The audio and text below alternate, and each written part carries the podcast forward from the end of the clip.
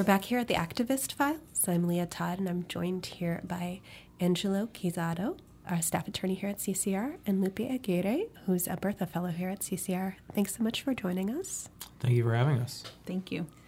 You all have been down on both sides, as I understand, of the southern U.S. border, uh, involved in a lot of work going on regarding some of you know the major national news issues going on there. Do you want to talk a little bit about what you've been doing and what you've seen? Sure. We went down to the southern Mexico U.S. border to support our client Al Otro Lado, to support two of our current cases. The first is Al Otro Lado v. Nielsen, which deals with the government's rejection of individuals seeking asylum at ports of entry, and to support the asylum ban case or East Bay Sanctuary Covenant versus Trump, which denies individuals the ability to apply for asylum if they crossed, quote unquote, unlawfully. And Lupe, what were you involved in doing around these issues? So, primarily, I went to support the clients. There's ongoing efforts of volunteer attorneys to kind of triage the crisis that's going on in Tijuana, given the extensive wait times to get processed into the U.S., which is the subject of our litigation in uh, Al Otro Lado v. Nielsen. And given my immigration attorney background from before the fellowship, I had some technical skills. And so I was hoping to kind of give consultations and know your rights presentations to the migrants waiting in Tijuana. Great. And can you both give us a little bit of context about, you know, how we got here, what these two cases are, you know, responding to and sort of the status of where we're at? Of course. So, for the last few years, United States Customs and Border Protection has denied individuals the right to apply for asylum at official ports of entry. And that's to say that sometimes CBP agents would say, well, we don't really like Guatemalans, so we're not going to take any today. Hey, did you know that Trump is president, so there's no more asylum? Or even worse, just forcing individuals out of ports of entry at gunpoint. We've seen this process and these practices systematized. And it's become an official border wide policy stretching from San Diego, Tijuana, all the way down to Brownsville, Matamoros. So we sued, thanks to our client Al Otro Lado, who I like to say is the ballast that keeps human rights afloat at the border. We've challenged these turnaway practices, and we're still litigating that. Kind of what we've seen in the news a bit lately has been, you know, talk about the caravan and uh, you know the U.S. administration's response, the kind of criminalizing of people coming and seeking. Uh, you know, asylum status. Um, can you talk a little bit about how that has influenced that case proceeding and maybe some of our other work around that issue? Sure. The caravan is an organized response to the collective need to seek safe haven and refuge.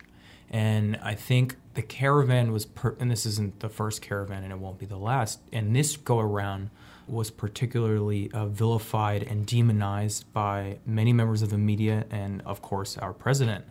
And although Central Americans have been fleeing violence and persecution in their home countries for years now, this is probably the most well publicized attempt of oppressed people to organize to more safely protect their right to migrate and to obtain safe haven somewhere where they won't be persecuted.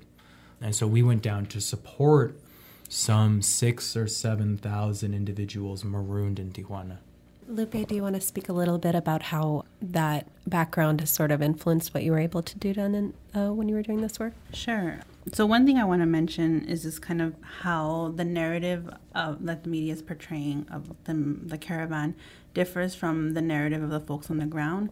Speaking to people that were there on Sunday during the tear gassing of the families that were trying to peacefully protest, they characterized it just as such peaceful protest.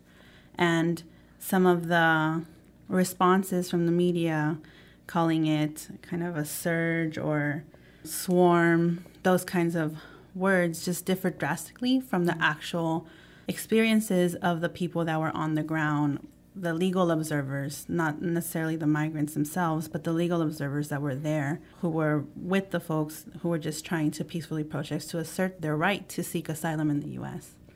Angelo had mentioned Al Otro Lado and our clients on the ground, and you'd spoke in about how you've been involved in Know Your Rights trainings and other work that's kind of supporting um, the organizing that's going on. And so I just wondered how groups on the ground have been responding to these media narratives, the border militarization, all the things that have been happening. How are groups responding?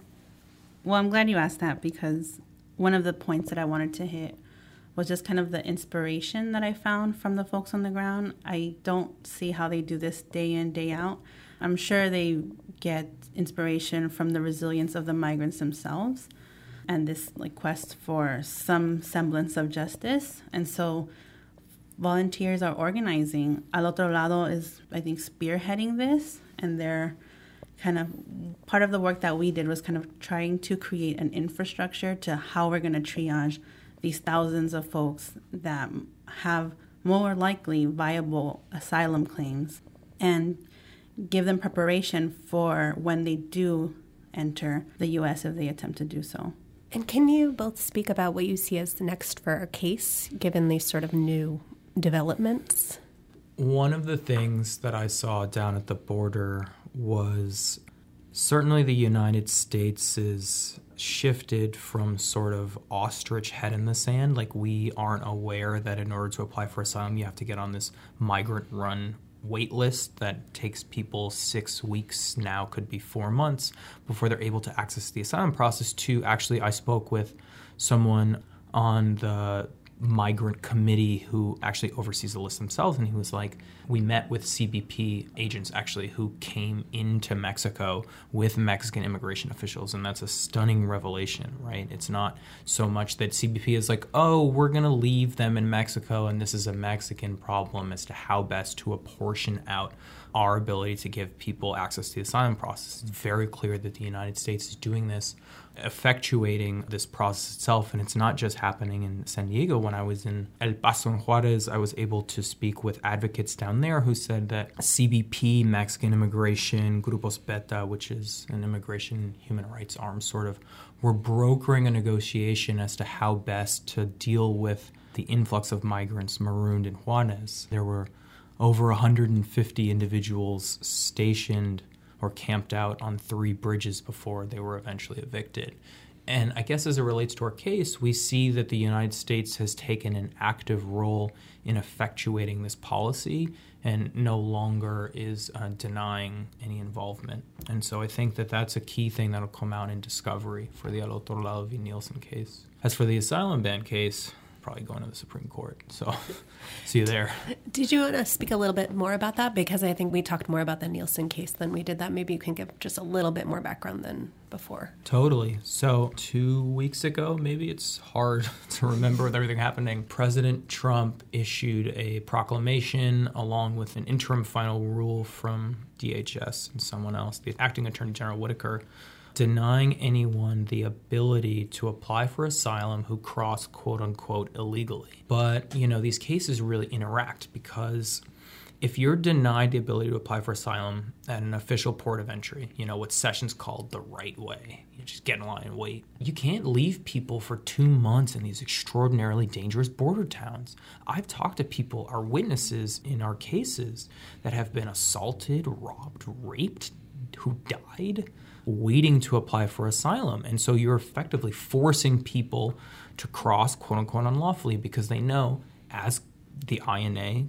congressional law over this is very clear, you can apply for asylum irrespective of how you present to an officer, whether it's at a port or whether it's a mile across the border. And so I think the point is that the administration is trying to create a total ban on asylum by effectively closing both doors. And so the asylum ban challenges the president's authority to issue such a sweeping proclamation in light of very clear congressional intent that says you can apply for asylum whether or not at your port of entry. And that's a direct quote.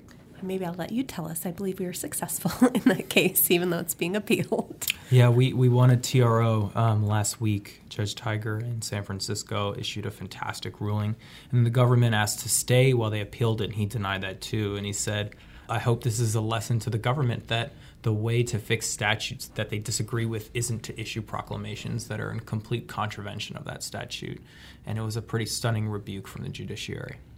Great. Well, that's at least a little good news. Yeah. Just kind of going back to some of the really severe stories that you just told us of people, you know, trying to wait and access asylum in these supposed ports of entry, and just seeing, you know, as you spoke about these harmful media narratives that are kind of being propagated in light of the caravan of people seeking asylum.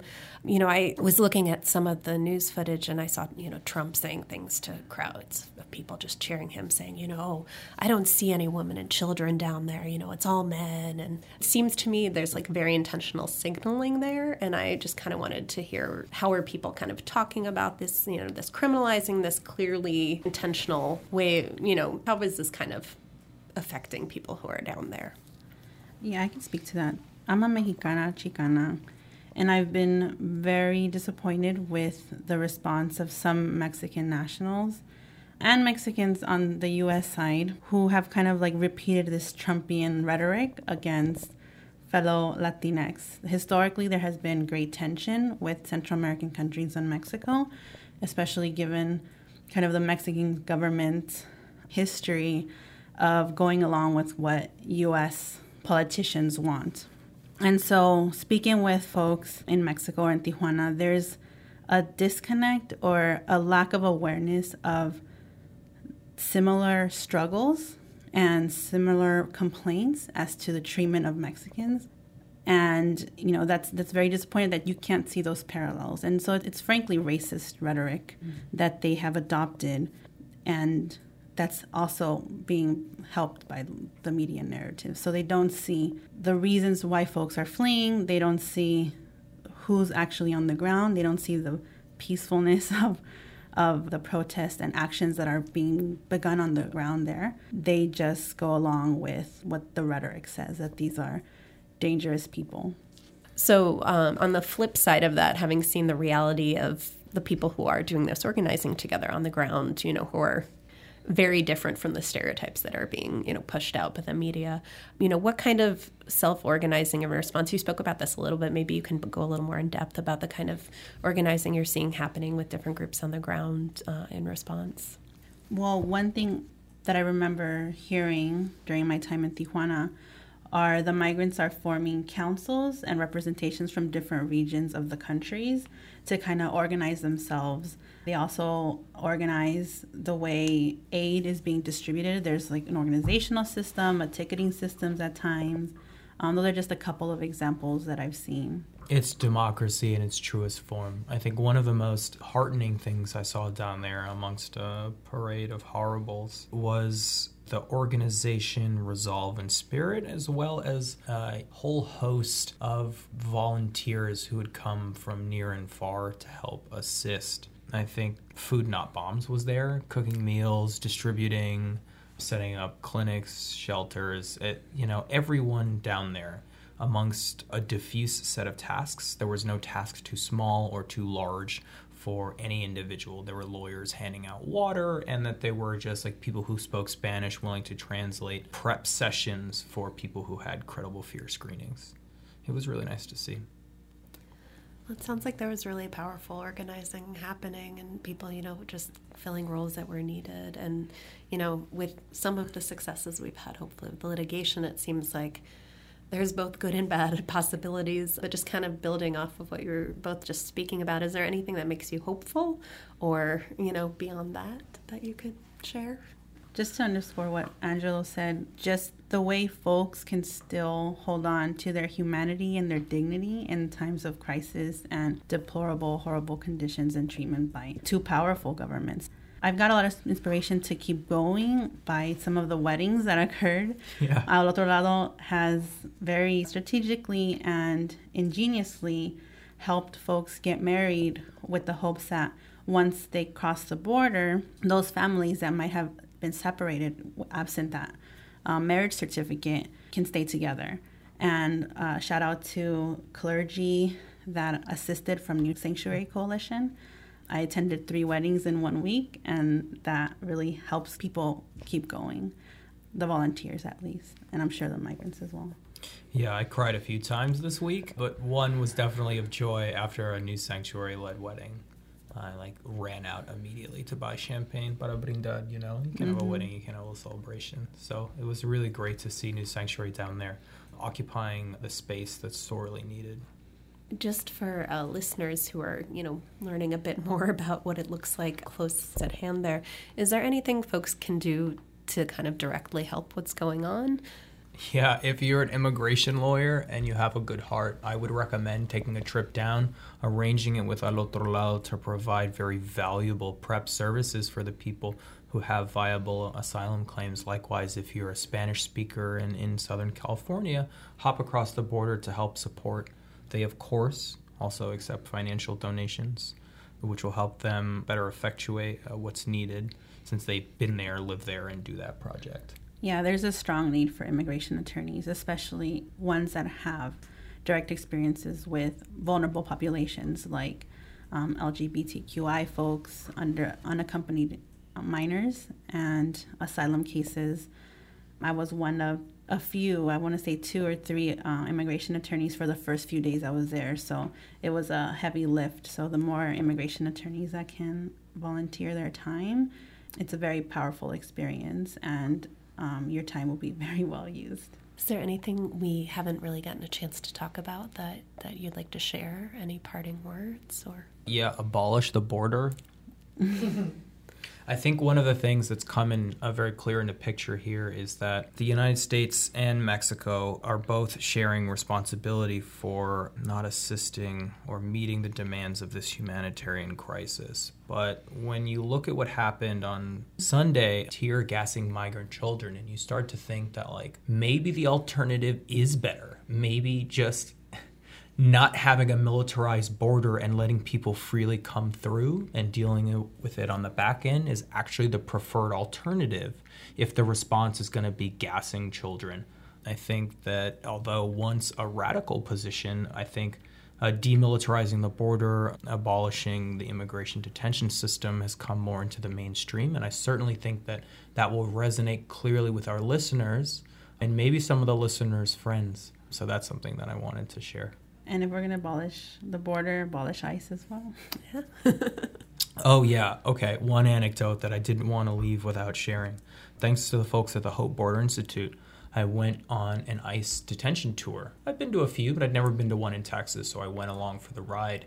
And I hadn't known this, but apparently detainees are assigned different risk categories and given shirts that reflect their various risk categories. So it's like, oh, if you're like a person with no criminal history and you just have like an immigration violation, you're given a blue shirt. If you have like a minor criminal violation, you're given an orange shirt. And if you have serious criminal history, you're given a red shirt. And I asked the ICE officer, whoever, well, you know, how are these risk factors apportioned? And he was like, well, criminal history, and there's some discretionary factors. And I was like, huh discretionary factors. I wonder what factors those are. Because for the two thirds of the tour, I only saw blue and orange shirts. And it seemed like what you would expect to be in an immigration detention. It was mostly folks who were Latinx. I mean, it's Texas. And I was like, where are they hiding all of the red shirts? Until the very end of the tour, when we were in the food hall and 50 or 60 red shirts came in. And there was just one striking defining quality about all of them. Can anyone guess what it was? Were they perhaps all black? They were all black, every single one of the 50 red shirted detainees. And even for ICE, that's a little on the nose. So, ICE, if you're listening, there'll be a FOIA request coming in the mail in the coming week. I mean, you know, sometimes it reminds me of the Dave Chappelle joke. You see something so racist, you're not even mad. You're just like, wow, that was really racist. Anyways, so thank you both so much for taking the time and talking to us about uh, you know what you've seen and experienced and worked on and please everyone remember to give your support in whatever way you can um, to Al Otro Lado, uh, New Sanctuary Movement, um, and perhaps you want to just repeat some of the groups that we're working down there that could use your support. Hope Border Institute out of El Paso. Detained Migrant Solidarity Committee, also out of El Paso. Chirla from LA sent some attorneys. Immigrant Defender Services, I believe, also sent attorneys. Pretty much folks on the ground doing immigrant direct representation and on the ground organizing. Those are the folks that should be receiving your money. Also, if you're a law student coming up stressed out after finals and you have a breakup coming, it would be nice if you've done immigration clinical work to head down and support. Uh, many of the volunteers down there were law students themselves from the UC Irvine Immigration Clinic. Shout out to Professor Lai, who's been a longtime ally. Great. Well, thank you so much.